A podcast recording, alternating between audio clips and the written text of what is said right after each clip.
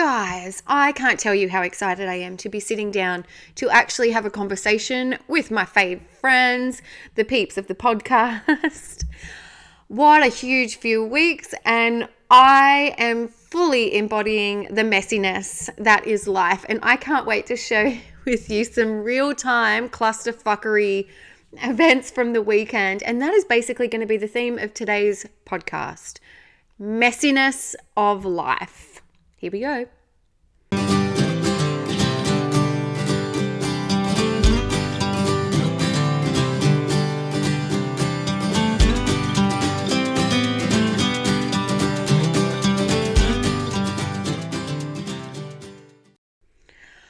It has been May jaw. So, this is actually the first podcast that I probably sat down and recorded straight off the cuff for you guys in maybe like four to five weeks. I did have a few batched ready to go um, because I knew that the launch of my brand new book, Messy, would have been large and it was and all encompassing. And knowing myself the way that I do know myself, um, which I suggest that everyone gets to know themselves, I knew that energetically, after something as um, expansive and huge and all encompassing as a launch, I wouldn't have a lot to give in terms of like interesting things or anything of value afterwards. So I was organized, which I thank my past self for being organized, and I had those there for you. Um, and I hope that you've had a chance to tune in to Jess Williams and the amazing Felicity from Imbibe. Highly rate those podcasts, they were very cool women sharing very cool things. And yeah, to recap, Messy is now out there. It's going really, really well. If you do have a copy of Messy and you've read it, I would be so grateful if you could go and give um, Messy a great review on Goodreads or Amazon or Booktopia, wherever you got um, your copy from. That makes all the difference and bumps the book up in ratings. So if you have read it, please share your thoughts on whether or not you feel like this could be helpful um, or relatable for other women. Yeah, that's super helpful. But what I wanted to talk to you about today was our amazing intentions and how they can often go pear shaped. And that is the messiness that this whole book is about and the freedom in giving yourself permission to be yourself and live your life and make mistakes and hope for the best. Because on the weekend um, like the kid the boys are getting to an age now where i you know can take them out and do more things and it's getting marginally easier unless they split which has also happened. And oh my god i could tell you so many random moments like where i'm just like like so many mums, like we're left standing there holding the bags, literally, and the kids are just like running a riot act. And it's just like, what the fluff do we do here? But I thought I had planned like the ultimate, like rad mum day. Like I thought I was, you know, because I'm like not a craft mum. I don't, I, I don't do it, not into it, can't. It's just not. It's not a passion of mine. mine. I don't I don't want to I don't want to do craft with you. I don't want to play Play-Doh with you. I love you. I will take you outside, we'll go on adventures, we'll do all those fun things. Don't make me do craft. And I really am not a fan of cooking with children either. Like I know that it's a really important step and we have to let them butter the toast and all of that. I just find it really stressful and sometimes I don't have the inner zen to do that and I really just want to do it myself. So hats off I am so glad that we have moms that do lots of cooking with their children and let them crack the eggs and all of that. I honestly feel like I'm going to have an aneurysm. And that's obviously my type A controlling likeness coming out in that element. I don't want to do it. I don't want you to touch it. Get out of the kitchen, please. So, yeah, that's just a little truth bomb for you today. So, if you're a mum who's not a huge fan of playing those games and doing those things, solidarity sister. You show your children love in a million different ways. It's not Play Doh. That's just not my jam. And thank God for the mums who do do that because I salute you, I honor you. I'm glad we have people like you. Thank you. anyway, so I totally planned to do the fun mum thing on the weekend. I was like, wow, my friends from Kobe from Merewether Beach Clean, which I'm also going to get her on the podcast because what they've started is really cool. And I think it's something that many of us can take inspiration from in finding something that they're passionate about. And Kobe's really passionate about the oceans and the animals and taking care of that. And they've started something you know, that gets the community together. And anyway, I'll let her tell you about it. But they had the Merewether Beach Clean was at nine. And then a beautiful friend that I've made through Instagram, Adina, um, from Air Bread and Bees on Instagram, who I'm also going to get on the podcast, who is a beekeeper. She rescues swarms of bees and rehomes them, which I just think is so amazing. I love bees like I love bees. I'm obsessed with them. I think they're phenomenal.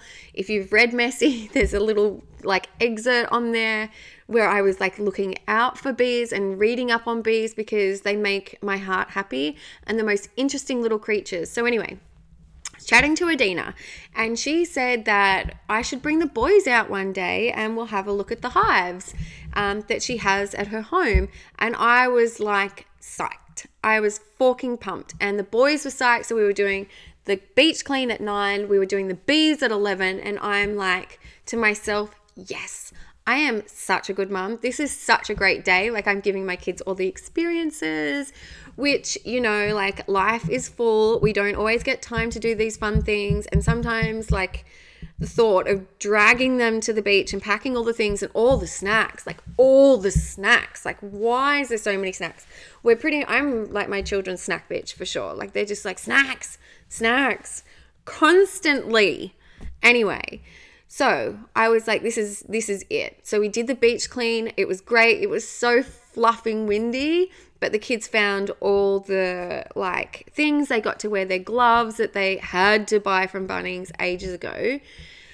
So anyway, they were feeling super proud of themselves and I was feeling like super smug because yep i've done something for the environment. I'm like life points for me like on the tally board they're going up there. And like my theme song was like eye of the tiger it's the thrill of the fight rising up. And anyway so i was feeling really good about myself and, you know, then we got to the bees and they loved it. We got out there, it was phenomenal. Like Adina's backyard, where she has the hives, is just like a wonderland of beautiful garden and all these beautiful flowers, which obviously the bees are just like mad for and there were these hives and we got to see the bees coming in and out and then we all put on our little beekeeper outfits you know like the headgear and the hat and the things and I was psyched and they looked so fluff and cute. Like the kids looked so amazing and they were being so good and we were so into it. We went up to the back and there was this African hive where it's just basically it's a different shape and it's just a different style of beehive. But anyway, Adina was, we were standing back and Adina was picking up the trays. Um, and we were watching like each tray that got picked up, there was more of the little, um, like honeycomb type things as they go they go in there and getting towards like they were making more pods and little things and finding out all this interesting stuff about bees and I was getting so excited. I went and got my camera and I came back. And the thing is, like, obviously, when you're opening up a hive, the bees are pissed. Like, well, they're not pissed. They're just sort of like on high alert. And you can tell, like, the buzzing gets a little more intense. Um, yeah, because you're like disturbing their home. And they have a queen. Like, so each hive has its own queen. And when we pulled out, or when Adina pulled out the row with the queen in it, you know there was a lot more activity from the bees. Now the bees will come and land on you and they're not they're not necessarily going to do anything. They're just sussing you out which you know letting you know that hey you're a bit close or whatever. Um like i've got my home girl my queen in there like i'm protecting her that's my job. And if you don't touch them and you don't move and that's the key with bees is like you just stay super calm. You don't and no sudden movements no swatting or anything and they'll leave you alone. Like they're not out to hurt you, they're just to go about their buzzy bee business. Anywho, what, they'd been landing on us all morning, but Oki finally sees one land on his arm or his chest and he swats, right? And starts to panic. And of course, as he swats, like maybe he squashed one or something, and the pheromones, well, then they they all start coming for Oki. And of course, like the natural instinct is to like flail your arms around. And long story short, the bees, he got a couple of bee bites on his arm through his shirt. He was such a trooper. He did not cry.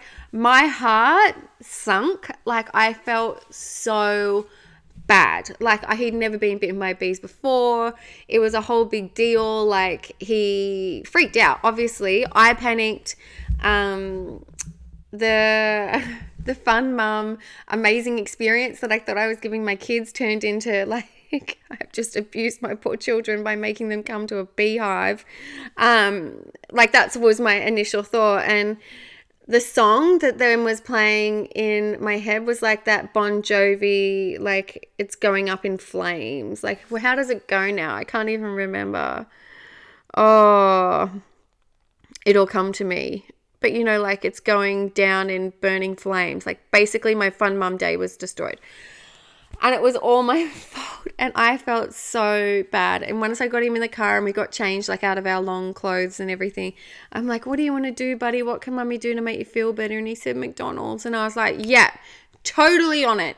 I'm on it. We're doing a mercy dash to McDonald's, which they got their chicken nuggets. And by the way, I had a couple of people message me saying, you know, it's a little bit disappointing that you take your kids to McDonald's.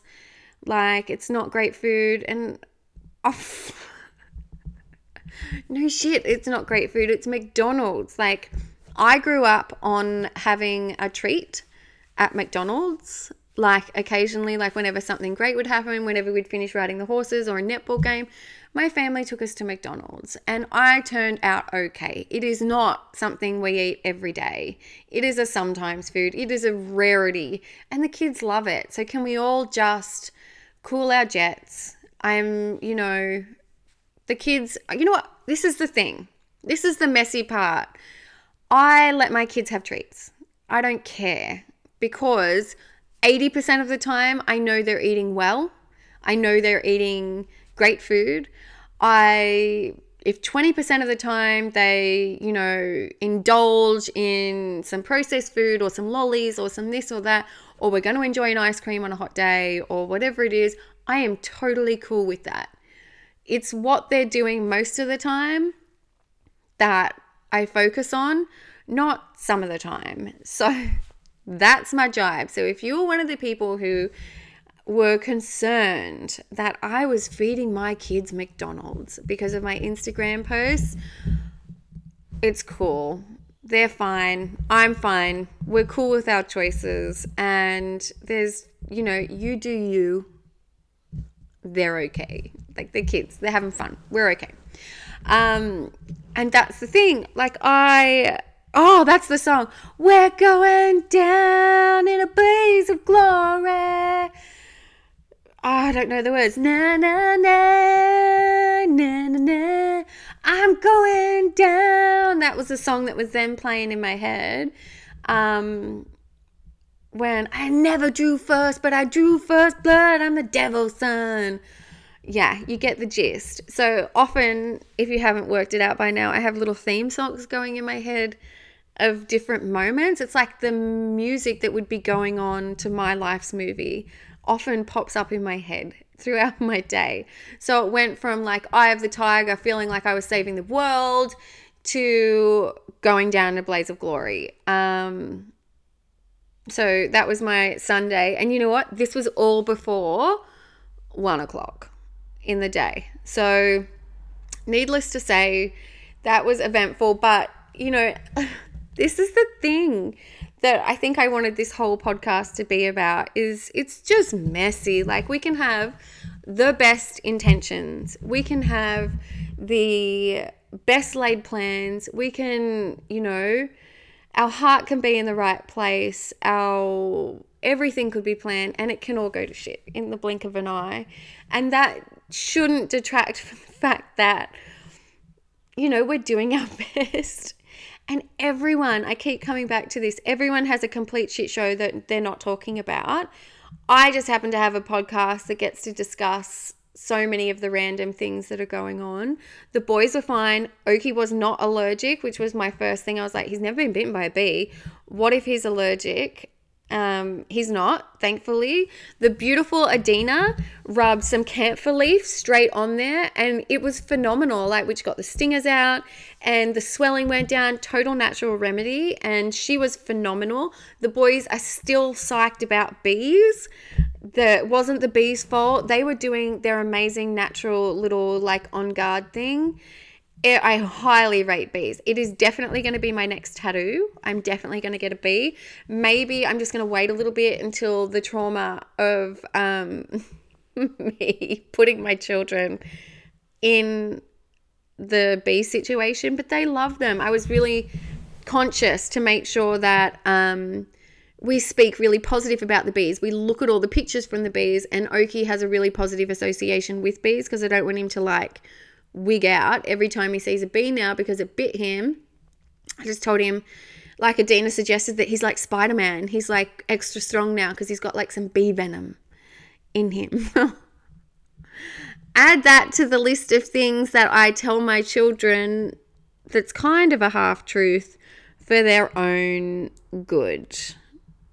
Who else does that? Who else tells like little tiny little um, fibs to their kids to help them navigate life's trickier situations because there's a few, right?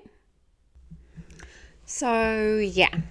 But I am going to try and get this podcast out today because I also want to share that this next message, which is really, really important, we are in the midst, if you are in New South Wales, um, we are in the midst of a really devastating bushfire emergency at the moment. And my absolute heart, thoughts, prayers, all of it goes out to anyone who's directly affected. Um, it's just mind boggling at the devastation that's coming with this. And I know how hopeless and helpless we can feel as people watching on with so many of the world's disasters and the catastrophic events that are unfolding.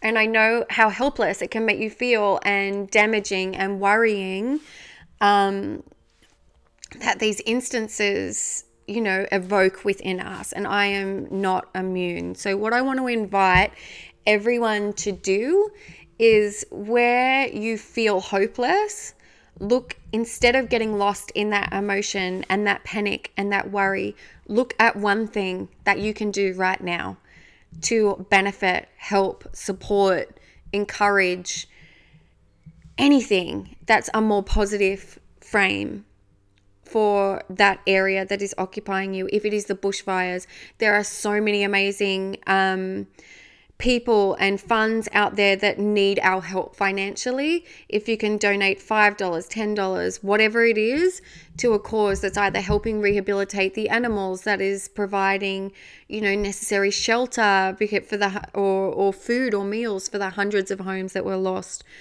have a look. They're there. Like, look for the helpers, look for the people who are doing the work on the ground and see where you can help them. The same thing with our oceans. Look where you can help. With our drought, look where you can help. Don't let the paralysis of fear and dread and overwhelm stop us from doing good let's look at how we can turn it around and how we can help and contribute.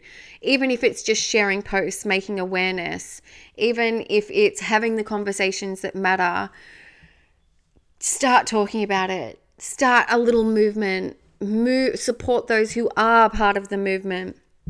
And generate some positivity and some support and some camaraderie and awareness for what we can do. So I'm definitely going to um, look at where I can, you know, contribute a little bit of financial support. I know that there's donations being called out all across um, Instagram and Facebook and the community for clothing um, to go direct to the victims who have lost their homes, toys, that sort of thing. So that's where I'm going to direct my time and my resources, I know I have some clothes um, and blankets and things like that that can hopefully go to people in need. And I know I always keep a bag under the stairs um, where I put toys and things that the kids are no longer playing with and clothes that I as I go through my wardrobe and things like that that are no longer like in high rotation for me um, just to keep our life a little more simple and to you know not have a ton of things lying around so that we are only using and storing what we need because there are people out there who absolutely will be so grateful for the things that we don't need anymore. And it comes back to that being really conscious about what you purchase. But that's a whole other topic. But for the people who need our help the most right now, at the time of this podcast airing in New South Wales, and I think it's even up in Queensland, there was like 47 fires this morning, there was 70 something yesterday. To the fire brigades, to the SES, to all of those amazing on the ground workers who are giving up their their time and putting their life on the line and the the people in the hospitals who are dealing with all of the smoke inhalation and ah thank you if you know someone who was on the front lines of fighting this absolutely catastrophic time within um, New South Wales and Australia's history. Please send my love. Let them know that, you know, we are all thinking of them and we are so grateful for the work that they are doing. And in the message of this podcast, I don't want us to get bogged down into the things that go wrong within our life. Let us try and find the silver lining. Let us try and find the funny side and the positives. No funny side of the fires. I will say that now. There is nothing funny about that. In terms of what I was talking about earlier, the bees, that is what I'm referring to. And to end this podcast on a lighter note, because I don't want to like bum you all out, I want us to focus on what we can do, not what we can't. So get like your little thinking caps on, look at what you can do. The cost of a coffee, you know, will give someone um, something, and we can all do something. We can all support those who need us because if you're listening to this podcast, we are one of the lucky ones. Honestly, we are so fortunate to live in this amazing country, and we are so fortunate to have what we have when so many do not. So let's look at what we can do today, embrace the messiness that is our life. And if we are one of the fortunate ones, the best thing that we can do is widen our circle and you know offer some other people a seat at the table and see what we can do to support those who need us today whatever that looks like for you however that shows up for you honor that and i bet the payoff for doing something really great for someone else, you're going to feel really great too. So you're not only going to help them, I guarantee it's going to give you the warm and fuzzies. So, yeah, let me know what you end up doing to support those who need us today. Thanks, guys.